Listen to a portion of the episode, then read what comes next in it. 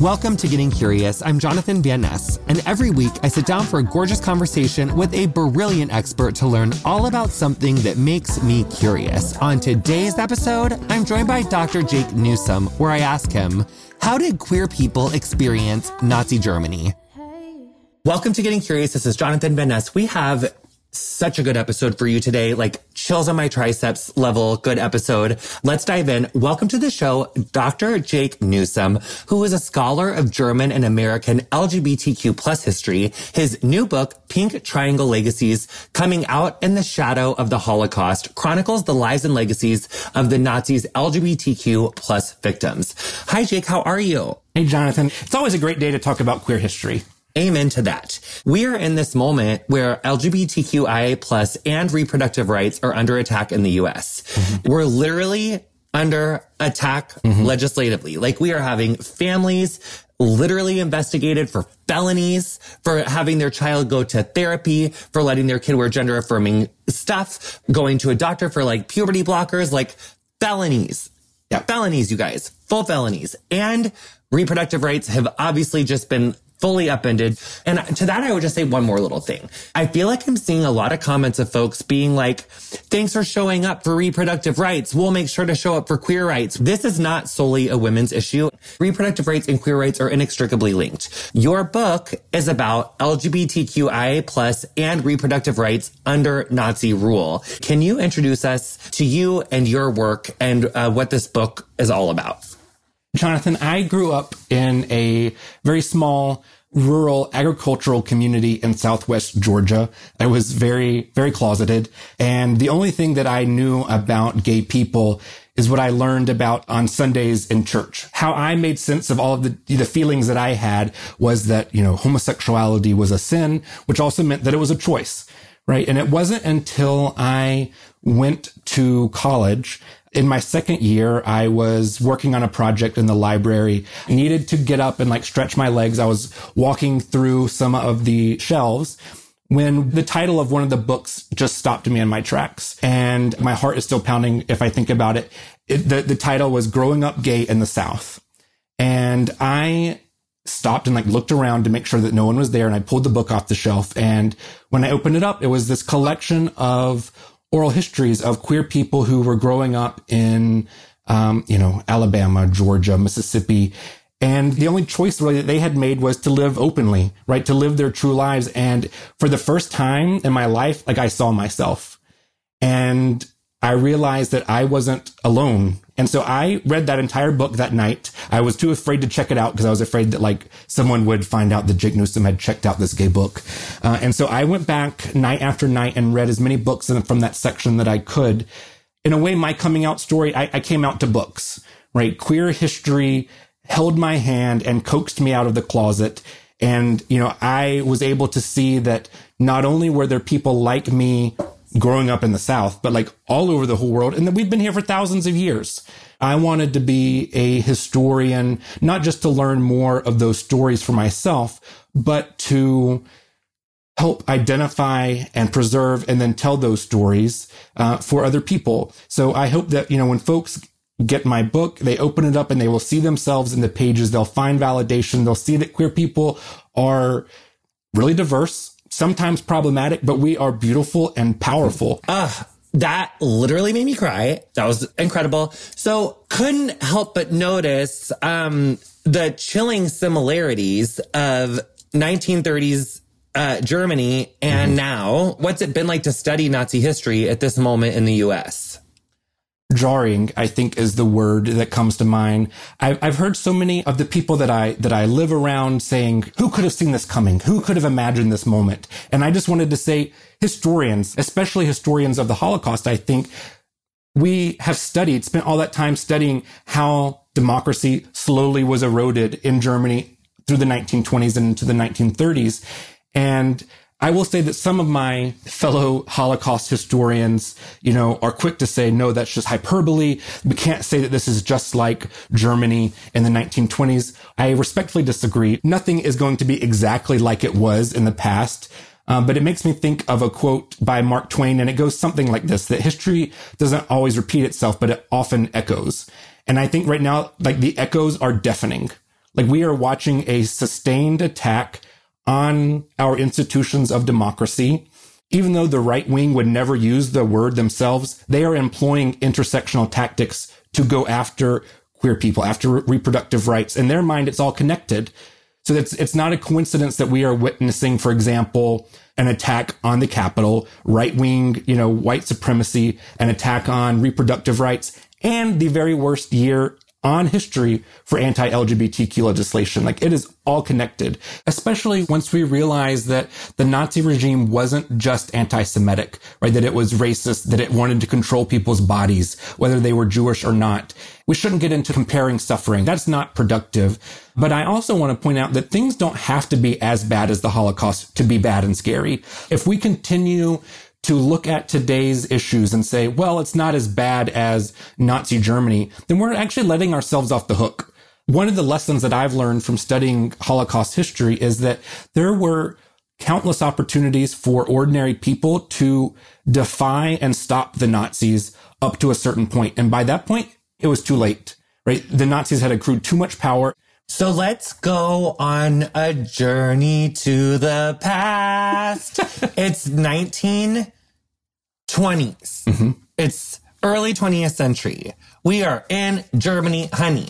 And word on the street was in the 10s and 20s, like, wasn't it kind of fun to be gay? Like, weren't people fucking? And it was like kind of like a hot progressive, like, it was like the roaring 20s, honey. Like, we were just like, you know, getting fucked and topping and bottoming and versing and transing gender and like lesbians and like we were just having fun. So before Nazi rule, how did people understand gender and sexuality? Is what I just said, right?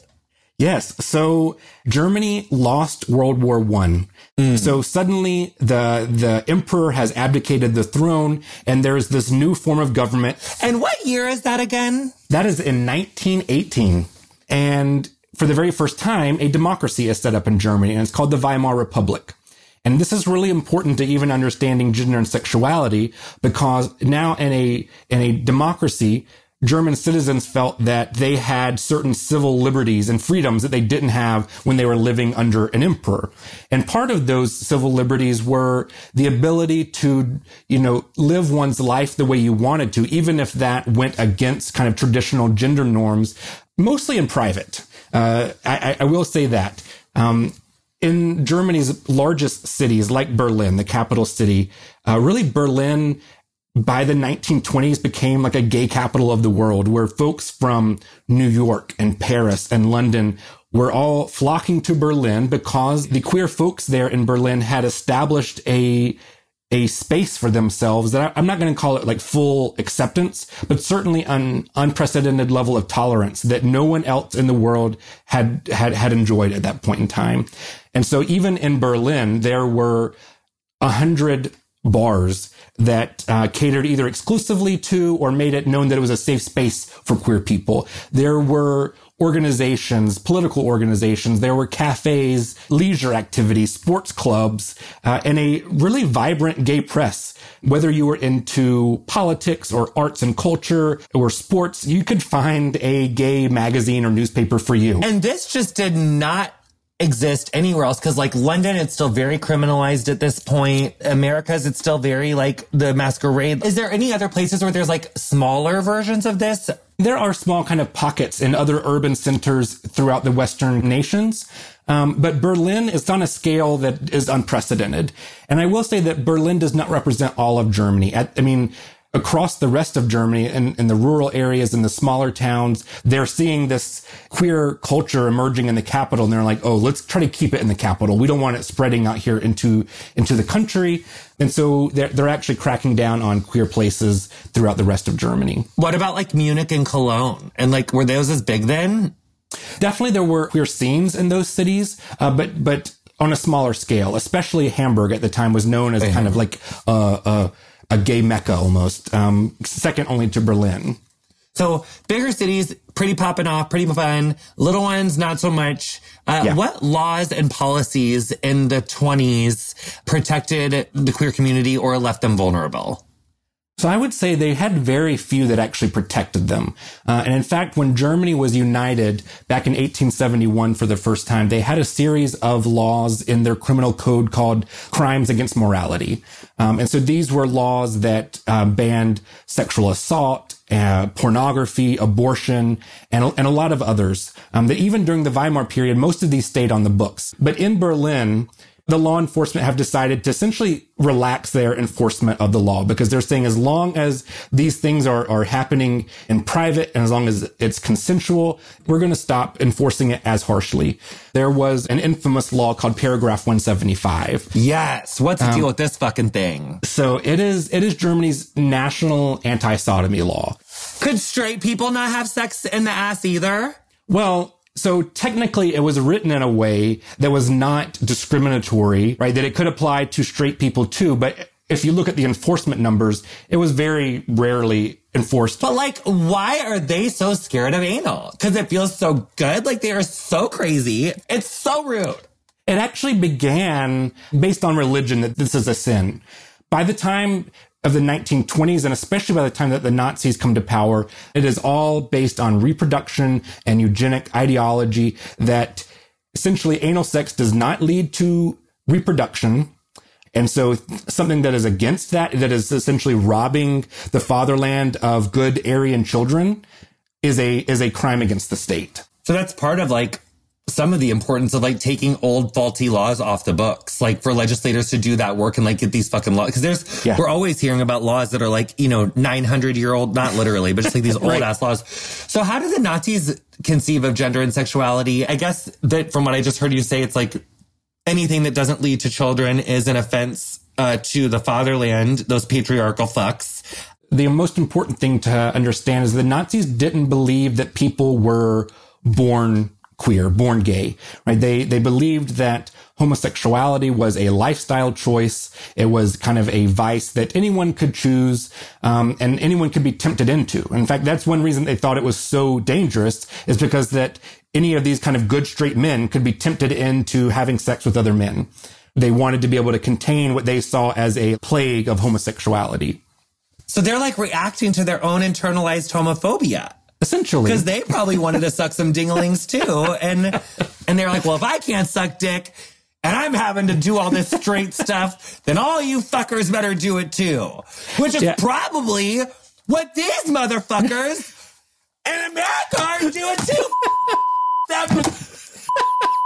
having to eat all this pussy oh, furious. They're just like, yeah, we've got to shut this down. We've got to shut it down. Ah, anyway, um, oh my god, my professionalism only lasted for three minutes. I'm so sorry. I'm so sorry for freaking out, you guys. I don't think I've ever taken my book and just started. I had like a fugue state of rage. Um, so I will say that, as you just pointed out, like this is not an idea that is unique to the Nazis. Especially, I mean, at this time, it is widely understood that homosexuality is a lifestyle, right? The the idea that people could be born somewhere on the queer spectrum was just it was very new. In Berlin, this guy named Magnus Hirschfeld was the first to argue that being queer was inborn and therefore you shouldn't be persecuted because of it. And what uh, year is that? That is like late, um, late 1800s into the early 1900s. That's even a long ass fucking time ago that we've been having this specific of, of arguments around born or chosen, whatever. Yeah. And the idea that it's new, cause like even that is, that's over a hundred and 20 something years of yeah. this same conversation. So at this time, by the 1920s, it and 30s, because mm-hmm. when did the Nazis start to like, because didn't he kind of come up in the 20s and then he got in trouble, but then he like really came back? Then, so, you know, he, the Nazi party is this really small, fringe party in the 1920s. People make fun of them. They're saying, oh, they're so far to the right. No one's going to ever pay attention to them. Don't take them seriously. But then they slowly gain followers and they gain followers. And you're right. Hitler does in the early 1920s try to overthrow one of the state governments and take it by force. He's thrown in jail and essentially learns his lesson that in order for him to take power, for the Nazis to take power, they're going to have to do it through the ballot box, which is ultimately what happens. They become the largest party in parliament um, in the early 1930s, I believe in 1932, and then he's appointed chancellor of Germany in January of 1933. And really, by that point, you know, their, their main kind of platform was anti-Semitism against Jews, but they had made their stance on, you know, uh, queer people and queer culture very clear from early on that, you know, they, they said things like, if left unchecked, homosexuality will lead to the downfall of the fatherland. Because, you know, as I already mentioned, they believed that it was robbing the next generation of the master race of, of good Aryan children. But also they believed that it was a gender inversion, essentially, that it turned, you know, otherwise good masculine men it turned them weak and effeminate. It was not great because men had all of the leadership roles. And so they, they didn't want their men to become weak. And at the same time, they also believed that, um, it turned women masculine, right? They, they said like, oh yeah, all, all lesbians are masculine and therefore they're not going to be nurturing and mothering to our good Aryan babies. Um, and so they really, they really felt that, um, again, this kind of queer lifestyle was not only a moral affront, but was a, a very direct threat to the, the social order of the government and the racial reproduction of, of the master race. And they also thought, above all else, that it was a choice, that yes. it was not something that you were born with. And did they have any like literature around like why they thought it was a choice? Did they just think that we were like whores who wanted to suck dick or something? Like, why did they think that we chose it? Because of a essentially a weakness of constitution. So they still think that you're born with something. That's where like if you start listening to actually what they're saying and they're writing, there is kind of a, a kernel of like biological determinism there because, the, you know, some people might be born with a weaker constitution and can't really, you know, uh, confront their their desires to have sex with another man or another woman. But their solution to that was just like, well, we're gonna fucking kill you because it's not about the individual. It was about like service of the master race or whatever. So it wasn't about like your individual choices. So here's the thing, like these details can be kind of down in the weeds, but it's important because it also defines how the Nazis treated different groups of people. So for example, because they believed that queer people didn't exist as kind of a separate group of people. And the fact that if the Nazi policies just were aimed at essentially conversion therapy of like really violent conversion therapy to get people to stop doing queer things and then reintegrate them back into society as good Germans. That was not the case for other groups of people like Jews, the Roma and Sinti, people with disabilities, mm. because they, the Nazis believed that those people posed a really deep biological threat that could not be changed. Okay, I'm, I'm, using Nazi ideology here, right? But you could not teach a Jew to quit being a Jew. Like it was in their blood, and that is why they had to be physically murdered. So the policies for queer people, at least officially, were not genocide and we're not like the wholesale mm. murder of all queer people because again, the Nazis thought, well, we'll just throw them in a concentration camp, like really hardcore conversion therapy, and then they'll be cured and we'll, we'll bring them back into society. What if you couldn't stop doing it with other, then would they kill you? Then always death was like reserved as a last resort. We have to remember there's always a difference between policy and reality because on the one hand, they're saying like, sure, we can, we can cure you. We'll reintegrate you. But their policies also led to the deaths of tens of thousands of queer people, you know, because they so-called wouldn't be cured or couldn't be cured. So basically, choice could be changed through beating, not going straight to death. But now I understand why people on Twitter are like, don't fucking compare this. Cause like, that's a really huge difference that like mm-hmm. some people were allowed to be tortured, but you had like a bigger, like you had a way better chance of surviving if you were like a non-Jew queer person than like, mm-hmm. yeah, that's okay. Yeah, that makes a lot of sense to me. So basically I just thought there was like the inversion, but were mm. they like not as threatened by lesbians as gay men or something? Yeah. And it essentially comes down to misogyny and sexism because in Germany, like most of the, the countries in the world at the time, uh, only men had access to positions of authority, like in the economy and in politics and in, in the army. And so therefore, like queer men or men who did not fit into those norms because they had access to that authority, they were seen as the main threat. And mm. so the Nazis, I mean, there are documents after documents of, of Nazis sitting around talking about do lesbians even exist? And if so, should we focus on, you know, including them in paragraph 175? Because actually one of the things I didn't mention is that paragraph 175 only applied to men. Mm. Um, and Nazis believed essentially that um, they didn't want to waste law enforcement resources on going after lesbians when they felt that men just posed more of a of a direct threat. Um, they believed that essentially women that that a woman's desire was so tied to a man that okay, even if women you know messed around with each other, that as long as it you know as soon as a good man came around, they would just like go back to go back to the man. Um, and then at the end of the day, and this is really chilling, um, and this comes back to the the thought about reproduction. There is a, a quote from a guy who ended up becoming the, the minister of justice who said that at the end of the day, all women are prepared for sex. So essentially they are talking about the idea that women, even if they are lesbians, can be impregnated by force if necessary to help create the next generation of the so-called master race. Wow. So what about trans and gender nonconforming people? So really the Nazis did not view transgender or gender nonconforming identities as legitimate. A trans woman would be considered a, a queer man. Um, and in fact, they, they, they lumped together all like gay men, bi men, and trans women as just under, under the label homosexual. Their thoughts and their policies were defined by essentially what they termed, you know, what they considered the, the biological sex assigned at birth. Um, and they, there was kind of no really gray zone. But what about intersex people? I, I personally don't know what the Nazis' policies were on intersex people. I think that probably according to their, you know, eugenic ideology, they would have either been euthanized probably very early on or sent to an asylum, but would not have been allowed to be part of the general public. So trans, but would trans and gender, because they were like lumped in the gay group or the homosexual group, did that just mean that they were given like hardcore conversion therapy? Yeah we know a lot of um, the paragraph 175 convictions that you know we're finding in the archives. It's hard to to ascertain like how many of those were gay men or bisexual men or were you know trans women who uh, just according to Nazi viewpoint was just just a gay man cross-dressing.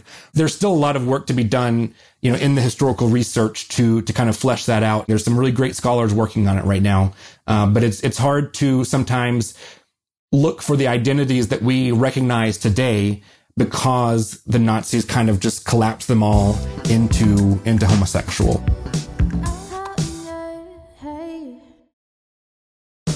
So Hitler comes to power in 1933. World War II starts in 40. 39. Well, 39. yeah. But doesn't the US not get in until 41 40. or something? Yep. Mm-hmm. So for, but worldwide, it start, it's like 39 to 45. Yes. Mm-hmm. Yes. So he comes in in 33. So then how do queer people's lives change under Nazi rule? Like what happens in Berlin and like in Hamburg as the Nazis take over? It is quite sudden the, the, the demise of this very public queer life and queer culture. Um, I mean, as, as I said, the Nazis make it very clear that in, even though they don't plan to like murder every single queer person, they very clearly assert that in the new Third Reich, in the new master race, there will be absolutely no room for queer life or queer people. And is that like a 1933 thing? I mean, actually, even into the late 1920s, I mean, they're saying it on their campaign stops. They're trying to win votes and tell people that we're going to clean up you know, the mess that this democracy has left, you know, in Germany. They blame democracy for the increase in homosexuality. They're like, in a democracy, people are just weak and they're allowed to just chase after any pleasure that they want to. And so people are just giving in to their temptations and becoming more gay. Um, so as soon as, as the Nazis come to power, within a matter of weeks, they implement a crackdown in Berlin, right? Cause, cause Berlin is all, it's the capital of Nazi Germany, but it's also kind of this gay capital, right? So it has a very symbolic meaning in queer culture. And so they implement a series of raids trying to crack down on all these bars and publications and organizations and drive it back underground. Um, and this, this really happens just surprisingly quickly. Um, it kind of happens in waves uh, throughout Germany. For example, the first really big, large scale um, raids in Munich don't happen until uh, 1934. And there are some gay bars that are still open in Hamburg in, uh, all the way in 1936. Um, but I do think that some of those are left open on purpose for the like the secret secret police to you know put it under surveillance, and so that that way they can get as many lists or, or names of, of gay men on their lists as possible. So, what does that look like? The raids on the bars? They're just everyone's thrown in jail. They go to the conversion camps. Like their families are like, where are our family? Or, or, or like, what did what does that look like? So absolutely. I mean, they in those um, large scale raids like that. I mean, the police would show up. Um, and arrest like everyone that was there. Um, they would be charged with paragraph 175, uh, and then, um, you know, put on trial. At least at first, there was this semblance of like law and order and we're going to do this the right way. Um, a being sent to a concentration camp was not mentioned in the law. Um, so that it was still very much kind of like, let's be by the books. I would say the large scale raids are probably a little bit more rare where the Nazis arrested most people would be like arresting one or two and then forcing them to confess like the names of other gay people that they knew. And then, then like they would wait until they have a really long list and then they would just go after um, you know, in, in Hamburg, there's an example of it started with a forced confession of, of one person and ended up leading to the arrest of 230 other men. And essentially, most of those men would have been convicted and, and served prison time. If this was not their first arrest, they would then be considered a repeat offender. And then that's when they would be sent to a concentration camp.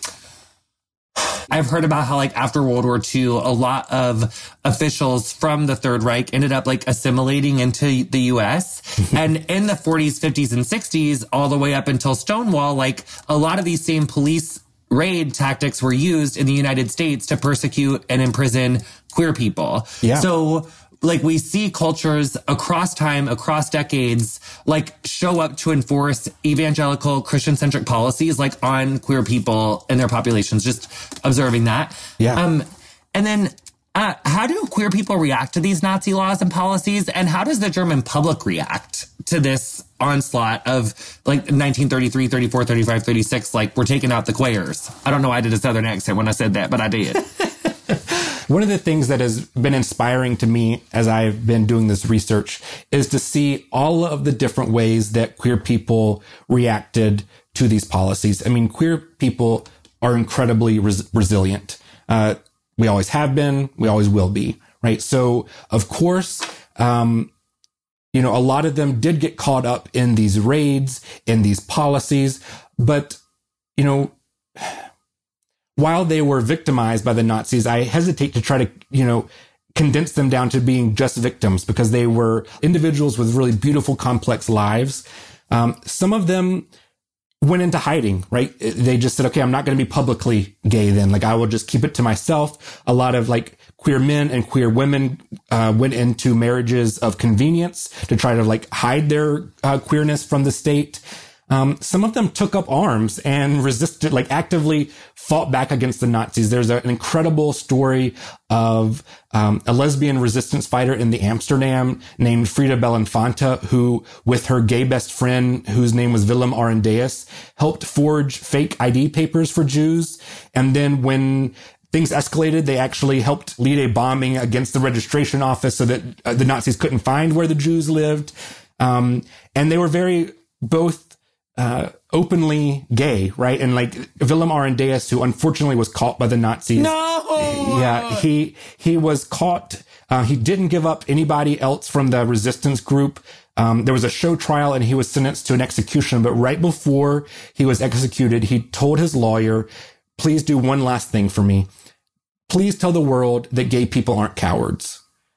And like that, just like that'll just you know uh, arrow through the heart, right? I mean, that, that he saw it as his honor that he could not only be a resistance fighter against Nazism, but fight these stereotypes that, oh, all gay people are cowards and weak. And, and, you know, he very purposefully tried to fight those stereotypes. So there is a range of how queer people reacted to these policies. And I think one thing that we can't ignore is that some queer people in Germany were incredibly anti-Semitic and racist and found Nazi ideology appealing.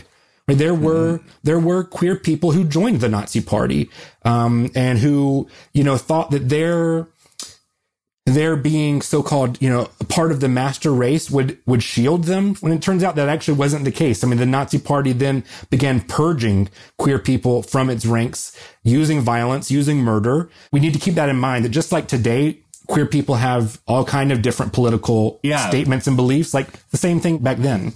Yeah, for sure. Gross. Um, yeah. I was thinking though, what was that nice man's name? Willem Arondeus. How major. That really made me cry. So, okay, so what, what about like not queer people? Like, how did the German public react? Were they like, good, great? Cause I feel like those speeches that Hitler made that I saw on video, like, it seems like people were like very enthused about his policies. Yeah, this is one of the things that has, has really just made my skin crawl from, from the research is, is knowing how widely popular the Nazis' anti-gay policies were amongst the German public. And in fact, queer people were among the first communities that were attacked by the Nazis because the Nazis were politically savvy and they knew that it could help shore up votes against people who otherwise might have thought, eh, I'm not really into the Nazis' anti-Semitism or they use too much violence. But r- rallying against queer people was something that the majority of the population in Germany supported. Uh, so we know, for example, that uh, average Germans understood that if they spied on and turned in their queer neighbors to the Nazis, that even just denouncing them would activate the power and the violence of the Nazi state against that person. One third of all of the paragraph 175 cases that resulted in a conviction came from civilian denunciation which is very a la Texas abortion law. Exactly. Wow. So 1936, SS leader Heinrich Himmler established an office for combating homosexuality and abortion. Mm. Uh, yeah. In 1937, he said the quote, sexual sphere isn't the quote, private affair of the individual, but signifies the life and death of the nation. Wow. If yeah. that doesn't sound like a little bit Republican, I don't know what does. So how are LGBTQIA plus rights and reproductive rights connected here? Right. I think that it's telling, right, that, that they thought of homosexuality and abortion as the same threat and like set up a single office to fight it shows that in their mind, the threat was to the Aryan birth rate. Their policies were geared towards creating reproduction amongst those citizens that were deemed part of the, the master race and robbing the reproductive rights of those who were considered, you know, so-called subhuman, essentially. Right. So I know that on your show, you've talked a lot about eugenics and, you know, controlling who gets to have sex. And there's this, um, scholar, Dagmar Herzog, who has written this really incredible book about how the Nazis, sometimes we think of the Nazis as being like, oh, really sexually repressive and conservative. Um, but really what they did was use eugenic ideology to redefine who could have sex. So again, they are, they are prompting and encouraging Aryan men and women to actually have a lot of sex, a lot of reproductive sex, like have as many children as possible. They're giving away like mother medals, like for having the most, you know, babies as possible. But at the same time, the other, the other side of the coin is that they're defining who can't reproduce. So that includes, you know, entire racial groups or who they define as racial groups like Jews and the Roma and Sinti, but also Germans with disabilities, whether it's physical or mental disabilities. They were afraid that they didn't want, you know, those um, genetic conditions to be passed down. And so they're writing laws that, that individuals can be forcibly sterilized and eventually even murdered. You know, there was a, a secret and then not so secret uh, program called T4 where they were murdering people with disabilities, um, you know, a, across Germany. So, and then was there like restrictions on contraceptives and like restrictions on abortion because they didn't want like any termination of pregnancies or like prevention of pregnancies because that was like a that was an injustice to the fatherland. 100%. Eh, I mean, there were incre- increasingly strict restrictions on um, contraceptives. So by 1941, there's a ban on all contraceptives in in German territory. Um, they're continuing to restrict abortions. That was called paragraph 218, uh, which was the the law against abortions. The Nazis sharpened it. By 1943, there was even a move to assign the death penalty for someone who got an abortion or a doctor who helped someone get an abortion. Wow which again, just, and obviously we're talking about Germany, not the United States, but like if people were getting like abortions in the 40s in Germany, then they were obviously like finding ways to get abortions in the US in the 40s, mm-hmm. which means that like this shit is fucking rooted in goddamn American history. Back to your gorgeous book. So your book traces the history through the symbol of the pink triangle. So interesting. So are the pink list the list of the people who they would capture and then like give up?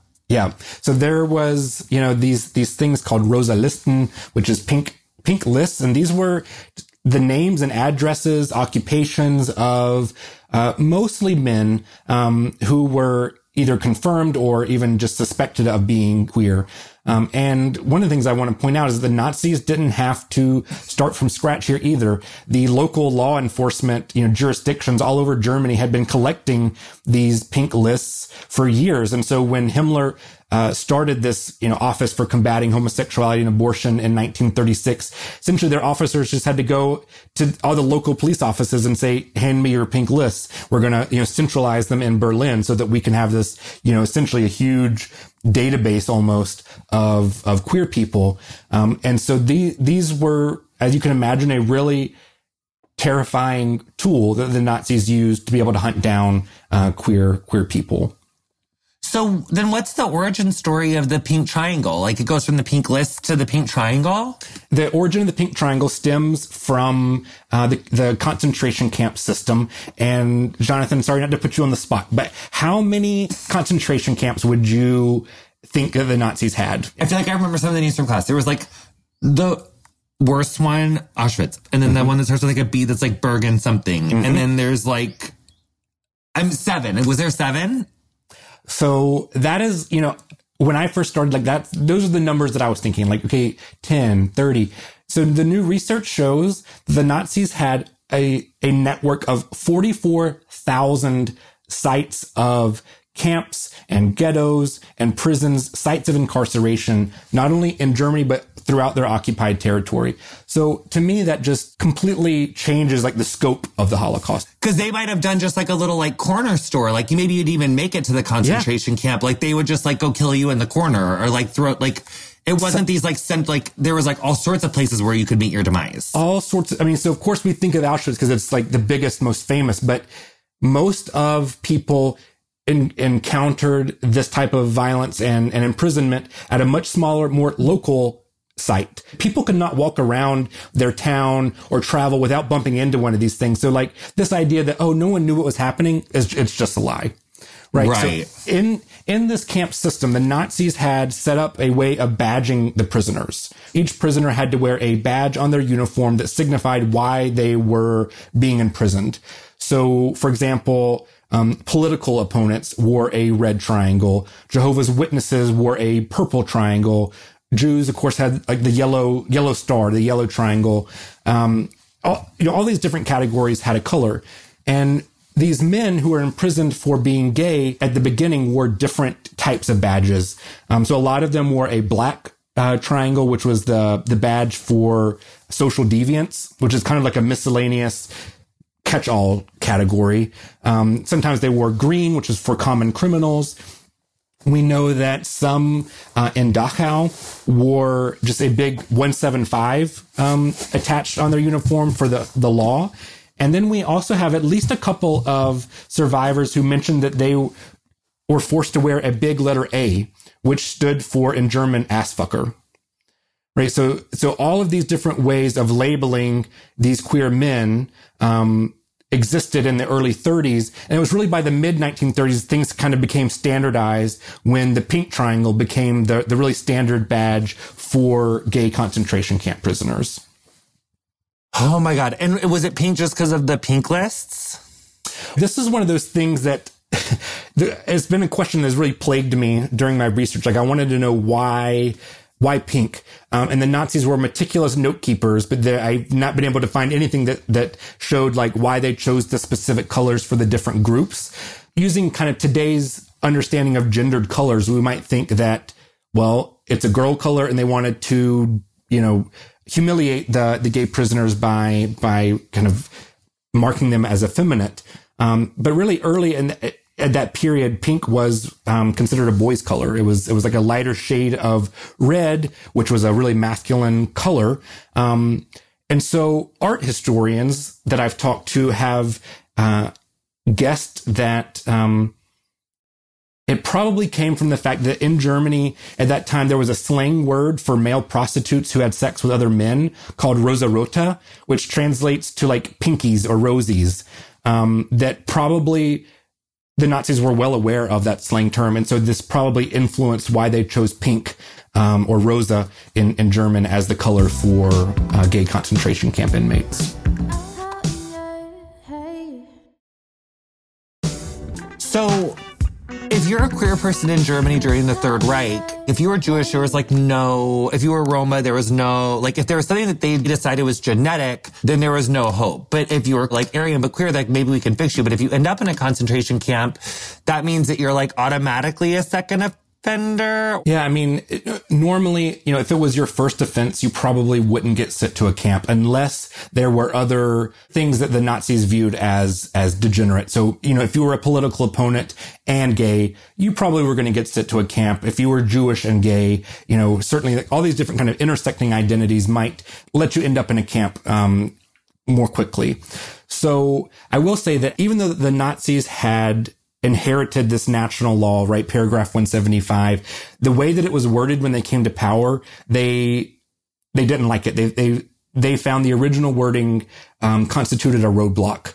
Um, and essentially this is because the German court system had established a precedent that they would only prosecute someone or, or convict them under paragraph 175 if so-called intercourse-like acts had taken place. You could only be convicted if it was penetrative sex. Um, the Nazis were like, that is way too constrictive. We want more flexibility in how to enforce this law. So in 1935, they amend it where essentially the new wording is just indecency between men is punishable, right? How in the world do you define indecent? Like the, the whole point is that it is very vague and they can apply it however and whenever they want to. And so really after that 1935 amendment, the number of convictions and arrests skyrockets. I mean, I think it increases by 750%. Um, so really, we see the biggest waves of queer men being sent to concentration camps after that 1935 amendment. And was there like a specific concentration camp that you may end up at? Or was it just like the corner store ones? Like you might get killed right in your town. You might get shipped somewhere. Like what was that like? So really, they could be sent to any of the camps. And we know Dachau concentration camp was the very first one. And we know that gay men were some of the very first prisoners there. So it, there wasn't like a, a singular camp just for gay people, but we do know that inside the camps, uh, gay prisoners were often kept isolated in their own, like their own barracks. Um, the guards felt like they didn't want these gay prisoners to go seduce all of the other prisoners, um, and so they tried to keep them them isolated. They normally weren't sent to the killing centers like Auschwitz, right? They were sent to the concentration camps, which were meant for kind of the corrective therapy, so to speak. Now, how often would they like re-release a queer person from a concentration camp or did they just like work them to death? Or did they do like programs and programs to like, or was it electroshock therapy? Like what was it? Here's the thing where you really have to kind of keep that difference between policy and reality in mind because, right, they were sent there with this idea that they were going to be um, converted. And so a lot of times gay or queer men were given the harder work details. They were given less food because supposedly like a hard lifestyle would reorient you to be masculine and straight. Um, but there were also, uh, especially by the 1940s, a system where Himmler himself set up uh, brothels in the camps where they would take queer men prisoners and force them to have sex with uh, female prisoners as a way to, as they said, um, learn the joys of the other sex. So this idea that you were going to be forced to have sex, you know, straight sex, and then if you performed well, you could be released. And they judged that being performed well, like guards would literally watch through holes in the wall and see like, were you having sex up to their standards to be released? Gay men were also submitted to really horrible medical experiments where doctors would like try to implant, um, testosterone into their body and try to like make them more, more manly and straight. Um, and at the end of the day, uh, a lot of men were told that they would only be released if they submitted to so-called voluntary castration. Um, so you can already start to see the Nazis are thinking like, we put these queer people here to change their behavior. And like, it's a really horrible, harsh situation. Why aren't they changing? So maybe there is something like deep or inborn about it. And so therefore we'll just try to like take away their sex drive altogether. Like we'll castrate them. And so that, that way they just won't be deviant. And then they were um, released. Now here's the thing. All of that to say, um, on the one hand, there were supposedly all these options for people to be released, but we also know that the death rate for gay prisoners was about 65%, which was the highest out of all the prisoner groups except for those who were slated for genocide. So on the one hand, they're saying we're going to convert them. On the other hand, two thirds of them died in the camps. So would the non-genocide people be like gays, political opponents? Like Jehovah's Witnesses. But how come they could undo a Jehovah? Oh, because they said the Jewish people were a different race. A different race. Like it was no longer just about religion for the Nazis. I hate the Nazis. I really do. Like I, I really do. I just, I, I just, yeah. I really do. Just, it's just absolutely the worst. So in concentration camp, lesbians had to do that too. Like they had to have sex with men and they were isolated and stuff and pink triangle for lesbians and trans and gender nonconforming people. Is it like got more solidified? They didn't, you know, recognize gender nonconforming identities whatsoever. Trans women were often thrown in and, and wore a pink triangle. Um, lesbians didn't have their own separate category in the camps because a, a lot of times lesbians who were sent to the camps the fact that they were lesbian wasn't the only thing that got them thrown into the camp. So maybe they you know, weren't married or they were a political opponent. Being unmarried was a reason to get sent to a concentration camp? I mean, at least put you on the Nazis' radar. And then they might start poking and prodding and being like, oh, wow, she's not married, but she also, maybe she's a communist or maybe she's a spy. Uh, or maybe she's a lesbian, right? So just the fact that you are not conforming to like German motherhood and, and being a good wife automatically put you on, on the radar. So there were lesbians sent to the camps. Um, especially there was one called Ravensbrück, which was the, the concentration camp for women. Um, and so, you know, all, all women, whether they were straight or not, were sent to, to this particular camp. Um, and most lesbians were marked with the black triangle, again, which was this, this badge for the so-called social deviants. So what was life like for queer Germans after the end of World War II? this is where the story gets really, really messed up. The Allies have just won this war. They've defeated fascism and racism, and it's all about democracy and freedom.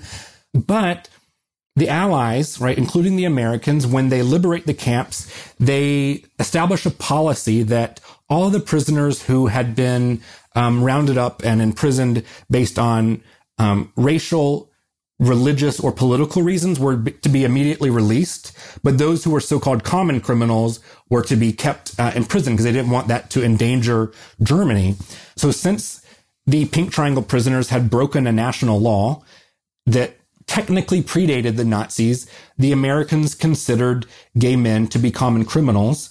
Uh, and so any of these Pink Triangle prisoners who still had a time left to serve on their sentence were taken from the concentration camp to a local prison to serve the rest of that time. Right? Mind blowing. Um, which I guess honestly it shouldn't be, right? All of the Allied forces, including America, had anti-gay laws. Do you know why it is mind blowing? That part, no, but it is for me the reason it blows my mind is because we are sold this propaganda of American exceptionalism from such an early age that we freed all these people. Mm-hmm. That our greatest generation is Tom Brokaw, fucking has been telling me since I was six fucking years old, the greatest generation. And the greatest generation looked at thousands and thousands of queer people and said, rot, bitch. Yep. Rot. Watch everyone else be released. Yeah. Watch everyone else get their life back, kind of. Yeah. But you stay here. Yeah. Um, that's insane. So, so then the paragraph 175 after World War II doesn't go away. The Allies say, okay, we're going to get rid of all these Nazi laws. When they come to paragraph 175, they're like, mm, you know what? We're not going to touch that. We're just going to let the Germans decide whether or not they want to keep it. Well, the Germans decide to keep it so that when both, um, you know, communist East Germany and democratic West Germany are founded in 1949 Both of those countries have the specifically Nazi version of paragraph 175 written into their criminal code. So 49 from 45. So for four years, all those people just stay in, or they get released if their sentence is over. But yeah, wow. There might be in prison for another few months, another couple of years. It all depends on like how much time they still had left given to them by Nazis. so how were queer victims of fascism victimized again after the war? Actually, in East Germany, again, the communist country, they they decide like we can't keep a Nazi version of this law on the books, so they go back to the original 1870s version, which is a lot more lenient, and therefore the number of people that East Germany arrests under the law is is pretty low. West Germany, on the other hand, again, this free democratic country, they keep it, they defend it, and they use it. West Germany arrests about a hundred thousand queer men with the Nazi version of the law in the first 20 years of its existence. So yes, there are no more concentration camps, but you can still serve, you know, uh, time under the law. You can still pay a steep fine. Uh, it is still legal in West Germany if you are accused of paragraph 175 violation that they can take away your license, your, your degrees. You can be kicked out of any type of union or political party that you're a part of. And it goes without saying that you can be fired or evicted for being gay. That doesn't say anything about the, like the social stigmatization from your friends and family. So there is one story I want to tell of a guy named Karl Gorath um, who survived six years in concentration camps under Nazi rule, right, in, including Auschwitz. Uh, after the war was over, he's arrested again under paragraph 175, and he is like floored when he gets into the, the courtroom and sees that the judge that is overseeing his case is literally the same judge that had sent him to prison under the Nazi regime, right? And the, and the, the judge instead of saying like, oh, I'm going to give you a lenient sentence, like throws the max at him. And Karl has to serve five more years in prison in democratic West Germany. So how did the new Federal Republic defend their actions? They were like, well, yeah, queer people are a threat or whatever. Like they were right about that. They, you know, consistently said that uh, gay people were not victims of the Nazi regime. They were uh, criminals that had essentially gotten what was coming to them. Um, and after, especially after the the death and bloodshed of World War II, uh, the democratic government, uh, which was led by a pretty conservative Christian uh, political party, is actually called the Christian Democratic Union, um, asserted that West Germany needed to essentially up its birth rate because so many men had been lost during the war. Uh, and so they really um, upheld this idea of the ideal German was a father and a mother who got married and had a big family and that, you know, showed good traditional Christian democratic values. Hauntingly similar arguments that the Nazis had made about why homosexuality was a threat. So basically those like traditional family values ideas just immediately come straight back into play. And it's really central to their vision of like how they needed to rebuild Germany after World War II through that family structure of like mom, dad, kids. But now you could be like any race or religion. You just had to be het cis or cis het. Pretty much, yeah. so what alternative spaces and networks did queer people build? Like, does Berlin get like a teeny tiny little underground back? Does Hamburg or like, no? Not really. I mean, it, there is kind of the the seeds of a queer space that that start to form after the war. Um, but they know, right, that, that West Germany is really strictly enforcing the paragraph 175. And so it, it really can't, um, it can't blossom as much as they hoped. There is the very kind of baby seeds of a, of a gay press that start in the late 1940s and early 1950s. But in 1953, West Germany passes this law, what they call the law against the distribution of written material that endangers youth. So this is a law that they use, uh, amongst other things, to ban homosexual publications uh, because it's supposedly a danger to the youth. And suddenly, now all of these you know, emerging queer publications are illegal again. Uh, and so all of the, the spaces where queer people are able to talk about themselves in positive ways and even talk about themselves as victims of the Nazi regime are gone. It's off the shelf. Wow. So in your book, you connect a politics of memory with a politics of power. How does this play out with treatment of queer Germans post World War II? It's kind of like what we just were talking about. We all construct our memories of the past. Um, and whether we, we do it intentionally or not, we pick and choose how we remember past events. And the politics of the present always shape the memories of the past. So queer Holocaust survivors uh, or queer survivors of the Nazi concentration camps tried to be recognized as victims of the Nazi regime, but lawmakers and police and uh, journalists and historians in West Germany all used their their power to remember queer people as criminals um, and not victims. Right? They wrote them out of history books, which allowed the persecution to continue. And so then in the 70s, which are like you have Stonewall in the US in 69, queer rights movements are kind of starting to bubble. And then in the 1970s, a politically active gay movement emerges in West Germany. So like what conditions led to its rise? Right. So as you just mentioned, across the world, there are these social movements for people who have been marginalized. By the end of the 1960s, this Christian Democratic Union in West Germany was out of power and the Social Democrats were in. Um, and so we start to see kind of a, a social uh, and political shift. Uh, in 1969, the West German government actually revises paragraph 175. They don't get rid of it, but they at least get rid of the Nazi version, uh, and they essentially make it legal to be gay as long as you're over the age of 21. Right. So this clears the way for a gay movement uh, to to emerge. And I think that um, by this point in 1971, coming out was a political tactic right? It wasn't just a um, personal decision to publicly claim a gay identity. If enough people came out, it would help liberate the entire community from kind of social stigmatization. So it started all of these debates amongst West German queer activists about how does one be out? Like, how should one be openly queer? Um, and there was a group in, in, Germany who was really driving this decision who I just, um, it's one of those groups that you just really love to read about in history called the Tunten, uh, which translates in English to like fairies or queens. And so they were very purposefully um, gender non-conforming gay men who were visibly queer, right? So sometimes they might wear like jeans and high heels and, and makeup, very purposefully challenging the kind of traditional gender norms of what it means to be like a, a man and a woman, right? And so these Tunten um, challenged right? This myth that Germany had learned from its past and was somehow like a really tolerant society. Um, and they said that the gay movement needed um, to adopt a gay logo so that even straight passing gays could see how society would treat openly gay people.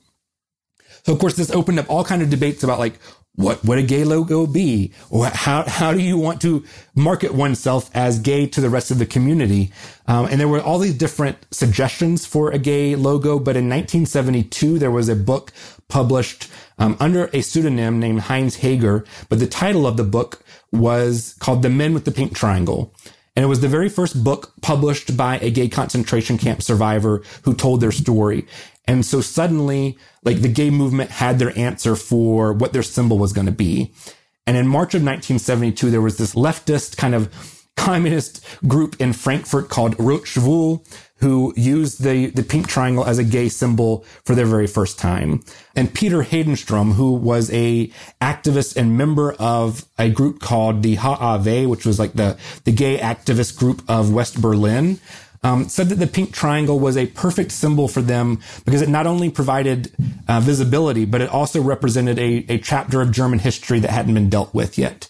So these activists are wearing the pink triangles like on, on posters and on flyers and at demonstrations all over Germany. So once they, in 1971, like basically, you know, revise paragraph 175, um, and then there's these demonstrations, uh, this visibility does translate into political rights, right? I mean, not, not always, or at least not right away. Um, but I think that raising awareness and putting this issue into the public consciousness was the first step in starting the movement to turn those political rights into reality. And there's a historian, um, Craig Griffiths, uh, in the UK, who's written a really great book called The Ambivalence of Gay Liberation that kind of teases out some of these successes and losses of the early gay liberation movement. Cause like, doesn't racism and sexism have to do a lot with like some of the failures of the early gay liberation movement? At least in West Germany, uh, gay men and, and lesbians had worked very closely together, at least in the beginning of the movement. Um, and the West German gay movement had really considered itself to be kind of intersectional in a lot of ways in that it was like anti-war and, and pro-environment. But soon it became clear that the movement was mostly focused on issues um, that were of direct relevance to, to cis gay men. Um, and lesbians really ended up having to break off and form organizations that met their specific needs as both queer and as women. At the same time, the West German movement did not really see racism as a German problem, because uh, most Germans uh, considered Germany to be a like a white country. Um, but really, this this erases the fact that Black Germans and other Germans of color existed and they had existed for generations. Um, so this racism led to essentially segregated queer spaces where Black queer Germans had to form their own organizations to to, to meet their needs. Um, and scholar Tiffany Florvil has also written a lot about this, uh, especially queer women in Germany. So, but then the Pink Triangle starts to make its way to the US because I feel like in the early 90s, when I was growing up, like I knew that the pink triangle had something to do with gay stuff and like HIV AIDS stuff. So mm-hmm. like what meanings emerged for the pink triangle as it makes its way to the United States? Doing historical research, it's often hard to pinpoint like an exact moment of when an idea emerges or when something, you know, moves or changes. But I was really obsessed with trying to find the moment that the pink triangle jumped the Atlantic and, and arrived in North America. Um, and I was really able to find that, um, it all comes down to a guy named James or, or Jim Steakley, who was a PhD student uh, at Cornell in the early 1970s. He visited West Germany, you know, many times, uh, and he, he ended up joining some of those HAW, the, the gay rights uh, group meetings and he speaks English and German. So he's able to learn about the pink triangle, about the history of it. And he brings this uh, information with him back to North America, where he ends up writing for a really cool, um, queer liberation newspaper in Toronto called The Body Politic. Uh, and he writes a series of articles on gay German history. And the January and February issue of 1974 is all about uh, gay men in Nazi Germany. And like the, the cover story is like very f- prominently features a pink triangle. And so this is the first time that information about the pink triangle um, makes its way to an English speaking audience in North America. In August of 1974, the Gay Activist Alliance in New York City um, at the recommendation of David Thorstad and John Lauritsen, design a pink triangle button for a protest that they're going to do in New York City. And this becomes the first documented instance of the pink triangle's use as a gay rights symbol in the United States. So from there, the pink triangle is used by American gay activists in tons of different ways all across the country. And it also becomes part of like AIDS activism too, I feel like. Yeah. So by the 1980s, when the AIDS crisis is well underway, I think a lot of folks think of the really now iconic silence equals death poster that the group ACT UP used. This group of six activist artists in, in New York City get together and they d- design a poster to motivate, uh, the, the queer community into action. And what they design is this now really famous poster of the pink triangle with the peak facing up and the silence equals death motto. Yes, that's, I think that's, so that's like when it really goes like mainstream, but it had been being used for a hot minute. So yeah. is the use of the pink triangle at all contested in these times or were people ever like, mm, so there were some times where uh, people resisted it um, and and said, "Look, okay, we can't compare, you know, facing some social discrimination uh, with being sent to a concentration camp. Like that's just not the right thing to do. Uh, there were some people who argued that the gay community shouldn't use it uh, because they didn't want the gay community's identity to always be tied to victimization. But clearly, despite some of this resistance, the pink triangle became incredibly powerful and meaningful to people from all kind of different backgrounds. Yes. So as we start to like wrap up, which like, by the way, honey, such an amazing episode. We know how important it is to talk about archives and how we source our material, how we get into our research. So, mm-hmm. how did you conduct your research for Pink Triangle Legacies? So, in Germany, the big kind of state and national archives had very little information on the topic of queer people in the Nazi period uh, or on gay folks in the movement afterwards. Uh, and in fact, there's a story about in the 1990s, there's an archive in Hamburg that got caught destroying case files of the Nazis' gay victims to make room for what they called more archive worthy material. So there is a very active process of erasure and silencing that still is happening even after German unification. So for my research, I had to rely on a handful of community based, really grassroots archives, right? These were the results of queer people who were finding and collecting and preserving their own history, sometimes in like random cardboard boxes or even Ziploc bags. One exception is the Schwules Museum in Berlin, which is um, kind of unique in that it is well established and has great funding. I want to provide two examples to kind of show you what it's like to to research uh, this topic uh, in Germany. And the first is, as I was in the United States, I was trying to plan my research trip in Germany. I found this archive online that I knew was going to have information that I needed. I emailed with the archivist, um, set up a, a, an appointment for me to, to, to come and research there in the archives. This was like way back in the day before Google Maps on your phones. Like I had to print out MapQuest, I guess, like directions. Yes. Um, and I showed up to the address and I was in an apartment complex and I was like, oh no, did I like write down the directions wrong? But I find the doorbell, I ring it, and it turns out that this archives was actually this guy's apartment. He had been collecting so much over his life that it ended up being one of the most well organized and impressive archives that I've ever seen. But it just goes to show that literally without these individuals who have dedicated their life to collecting and preserving um, this material, it wouldn't it wouldn't be in the big archives. Another one is called the Center for Gay History in Cologne. And again, I would have to meet this guy, the archivist, who would get off of work at five o'clock and meet me in the archives. Like we would both just sit there eating our like sandwiches or whatever, you know, and he would just sit with me until I rummaged through and found the information that I needed. And then he would go home, uh, you know, and, and, and live his life. This was all based on volunteer community dedication to preserving this history. So really this book, um, and really no queer history would be possible without these, these keepers of the archive. God, we love them. Absolutely. What were it, what were some of like the standout documents or like conversations from that work? I mentioned the the Tunten, right? The the fairies in in West Germany who really were the ones to push for the adoption of the pink triangle. In the archives, there is a 25 page document where they are laying out kind of the history of the pink triangle, why the gay movement needs any symbol, and then they talk about why we need the pink triangle specifically. So like just being able to find a moment where, you know, as a historian, you're trying to find why did someone choose this particular document? And then you find a 25 page document that actually lays out why we chose this symbol, uh, is just incredible.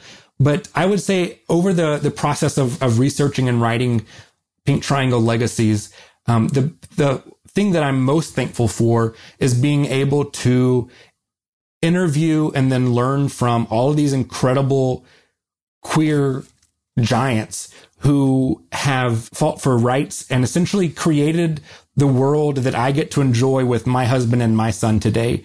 You know, having that moment to get to thank them for that is something that uh, I will just always cherish. I'm really struck by that idea, especially in this moment. We're having a, you know, some sort of pushback to the overturn of Roe v. Wade, but I think a lot of activists have been saying, you know, they're like, they're coming for queer rights next. And a lot of queer people have been like, what do you mean next? Like with what's happening with trans people and legislatures across the country, it's going to soon be federal if the Republicans take the House and Senate. And like, you know, they're already trying to like legislate trans bans federally. As a historian who studies this, how are you making sense of this moment? It's really alarming to me. The don't say gay bills, right, are trying to say that queer topics are inappropriate and essentially queerness should go back into the closet. That you have no right to be visibly, openly queer. And I think that that's where the pink triangle has a lesson for us is that actually we do need to fight for that right to be openly queer. Did you know, Jonathan, that Gilbert Baker designed the rainbow flag, right? Great. Uh, but he designed it as a direct anecdote to the pink triangle. He and Harvey Milk uh, wanted something that was more joyful, had more soul for the gay community. And I'll just say that I have a rainbow flag outside my house, but despite the cliches, there's not always a rainbow after the storm. And I think that for us at this exact moment in time, we need something that will radically motivate us into action. Honestly, I wish that the queer community would reclaim the pink triangle again, right? And revive it as a really intersectional symbol of radical activism again. Rainbows can be for us when we're like at group parties, festivals for us, but outward facing because it's a both and. We don't have to choose. That's they're true. like they're perfect for different times, places. You know, when we're dealing with the Kevin McCarthy's and the Trumps of the world, bitch, it's pink triangle, bitch. I'm about to pink triangle, okay? But when we're just like you know trying to mind our own business, like you and your husband are like going on Yeah. a walk with your son, then you can you know that you can have or you know you can even have both. Like I just I'm a very like both and type of person. both and you know, is is is right and i just think that sometimes you know we need that reminder from history that like we we have these rights but we need to fight like hell to protect them because the pink triangle shows us what happens if we don't So we got to interview um, Dr. Elizabeth Alexander earlier this year about monuments and what monuments mean. Um, are there any like monuments for queer victims uh, and or survivors of Nazi rule? there weren't for a long, long time, um, which really shouldn't be a surprise, right? Uh, gay people tried to take part in the annual commemoration ceremonies after the Holocaust, but they were constantly told, like, nope, you can't take part. Um, the first physical memorial to the, the Nazis' gay victim was proposed uh, in 1985 at the Dachau concentration camp memorial site. Um, but it was denied. It was denied for, for a decade. It wasn't allowed to be installed at the memorial site until 1995. Um, there actually, at this point, is a national memorial uh, in Berlin to the Nazis' gay victims. Uh, it was dedicated in 2008. Today, there are about 20 monuments in six different countries across the world, uh, which demonstrates that um, this chapter of German history has now taken on global dimensions where folks across the world believe that this is something that should be memorialized. While the construction of memorials and these sites across the world is certainly something to be celebrated, it also raises some issues and questions about the nature of the memories that are preserved by these memorials.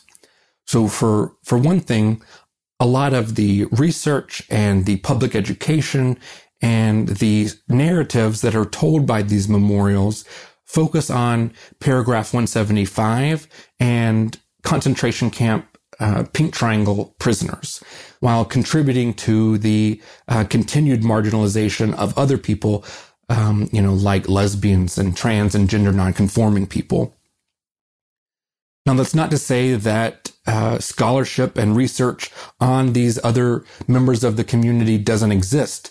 I mean, for example, uh, Claudia Schoppmann was is one of the first and really remains the leading expert on lesbians during the Holocaust, uh, and she is an incredibly prolific author uh, who has documented you know countless lives of lesbians. Some died or, or survived the the Holocaust.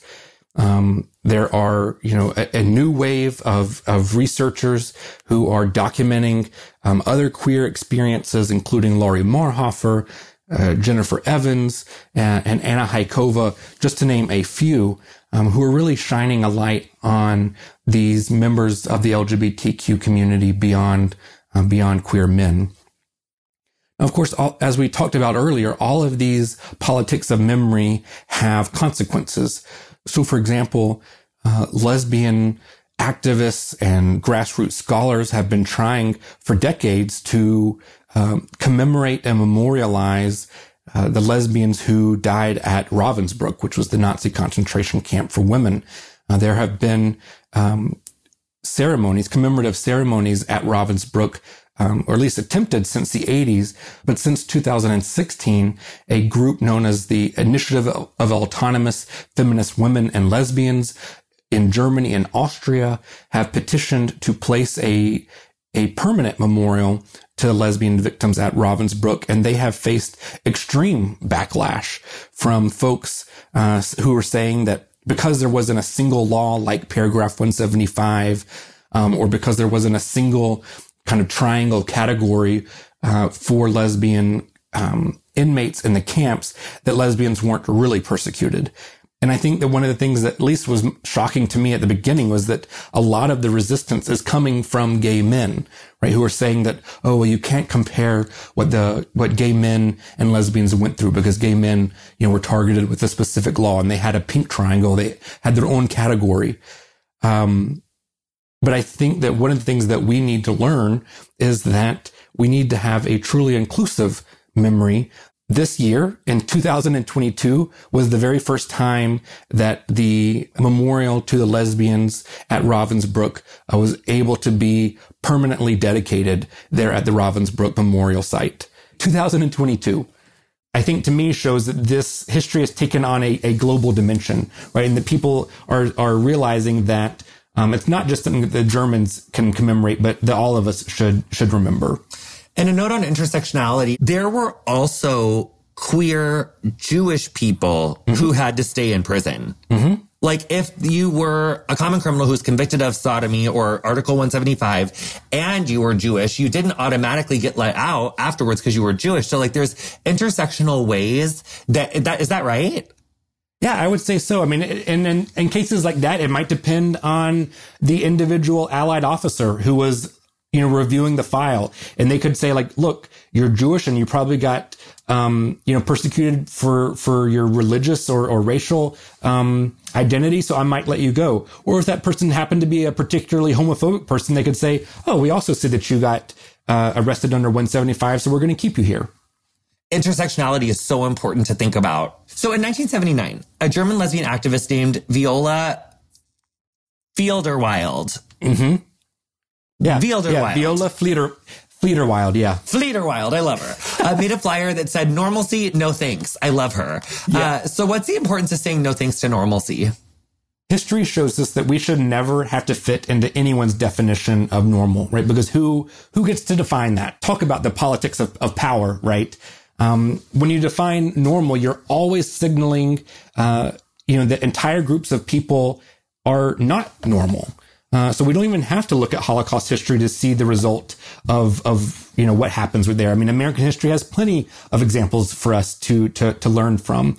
And so I think that we should all be leery, right, of trying to fit into what's normal or as, you know, Florida's don't say gay bill, um, it calls it age appropriate.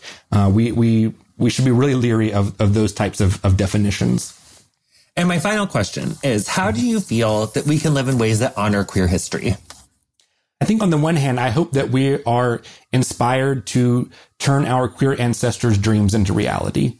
We we can't become complacent um, and just reap the benefits of what previous generations have fought for. Like we have to continue help open up doors for others who you know, continue to be the targets of oppression. And I think that the best way to honor queer history is with action. Right? We have to create space and resources for all, all of the different wonderful ways of, of being queer. Mm. Honey, I love you so much. Thank you so much for your time, your work, your scholarship. This has just been like such a massive joy. Dr. Jake Newsom, thank you so much for coming on Getting Curious and your book, Pink Triangle Legacies. Get into it, y'all. Thank you, Jonathan. Thank you. You've been listening to Getting Curious with me, Jonathan Van Ness. Our guest this week was Dr. Jake Newsom. You'll find links to his work in the episode description of whatever you're listening to the show on.